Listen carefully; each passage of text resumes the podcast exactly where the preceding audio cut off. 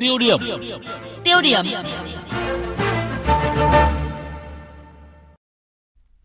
Thưa quý vị và các bạn, trong lịch sử 45 năm của Đảng bộ thành phố Hồ Chí Minh, chưa khi nào số lượng cán bộ đảng viên ở cấp cao bị xử lý kỷ luật hoặc bị truy tố nhiều như thời gian vừa qua. Mặt trái của kinh tế thị trường cùng với sự suy thoái về tư tưởng chính trị, đạo đức lối sống đã khiến một bộ phận không nhỏ cán bộ có quyền lực mắc bệnh kiêu ngạo cộng sản. Trong khi đó, công tác kiểm tra, giám sát và cơ chế kiểm soát quyền lực chưa đồng bộ, ít được chú trọng, đã khiến sai phạm kéo dài từ năm này qua năm khác, gây ra những hậu quả khôn lường. Nhiều cán bộ bị xử lý kỷ luật trong thời gian qua đã đặt ra những bài học đau xót không chỉ đối với thành phố Hồ Chí Minh mà với cả nước. Đó là việc giới thiệu, lựa chọn, sắp xếp bố trí cán bộ vào những vị trí lãnh đạo, quản lý và để quyền lực được nhốt trong lồng cơ chế thực sự hiệu quả. Đề cập nội dung này, nhóm phóng viên cơ quan thường trú Đài Tiếng nói Việt Nam tại thành phố Hồ Chí Minh có loạt bài, bài học về công tác cán bộ nhìn từ thành phố Hồ Chí Minh.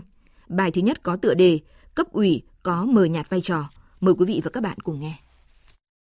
Cho đến bây giờ, khi nhắc lại câu chuyện Thủ Thiêm, bà Nguyễn Thị Kim Phượng, ngụ ở phường Bình An, quận 2, vẫn tấm tức khóc. Suốt 10 năm, sau 3 lần bị cưỡng chế vì bị cho là nằm trong quy hoạch của dự án đô thị mới Thủ Thiêm, gia sản của bà giờ chỉ còn một cái tròi rộng chừng 20 mét vuông. 10 năm khiếu kiện, giờ chỉ còn lại một mình bà Phượng thui thủi, con cái đi thuê nhà ở. Bà vừa phải lo bươn chải kiếm sống, vừa tiếp tục khiếu kiện, với quyết tâm đòi bằng được lẽ công bằng. Bà Nguyễn Thị Kim Phượng nói trong nước mắt. Khi mà mấy ông thu hồi đất đến cưỡng chế không có quyết định thu hồi, không có tái định cư, không có phương án bồi thường. Không phải là mấy ông chỉ giết một mình tôi đâu mà ông giết cả bao nhiêu thế hệ trong gia đình tôi. Tôi đâu có phải là chống đối gì nhà nước. Mấy ông hoàn toàn là không có gì người dân.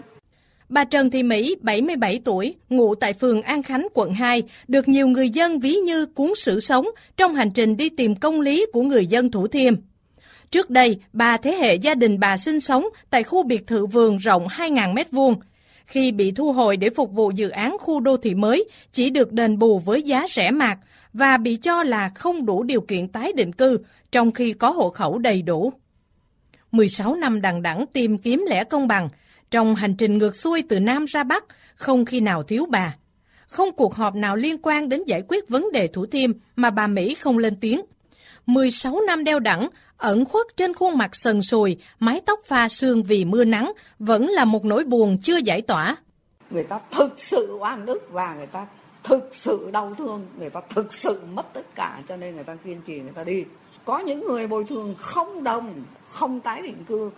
Thử hỏi rằng nhà tái định cư mà tại sao đùng một phát bám qua nhà thương mại cái khu New City ở đường Mai Chí Thọ khu đó là nhà tái định cư có một điểm chung dễ nhận thấy là hầu hết sai phạm của các tập thể cá nhân đều bắt nguồn từ vi phạm nguyên tắc tập trung dân chủ, phớt lờ các quy định của pháp luật liên quan đến đất đai, tài sản công, từ đó hình thành các nhóm lợi ích hoặc bắt tay thông đồng với cánh hậu, cố ý làm trái hoặc thiếu trách nhiệm và có dấu hiệu trục lợi.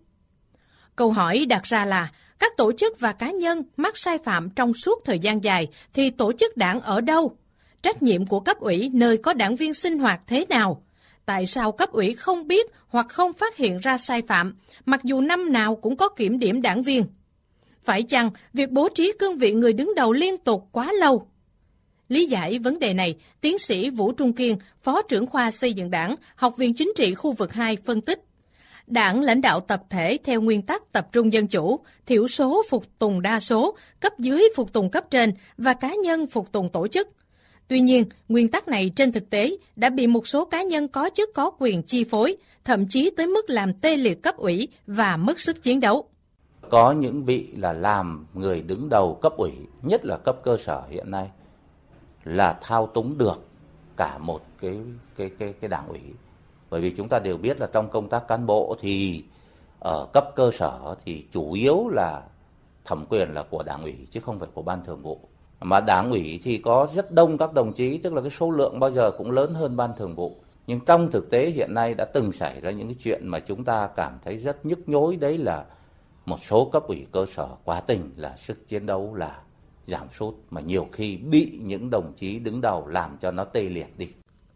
Phân tích ngọn nguồn hàng chục vụ nghiêm trọng bị xử lý thời gian qua cho thấy, khi nắm quyền lực trong tay, không ít cán bộ đảng viên đi ngược lại quyền lợi của nhân dân, lợi ích của đất nước và mắc bệnh kiêu ngạo cộng sản.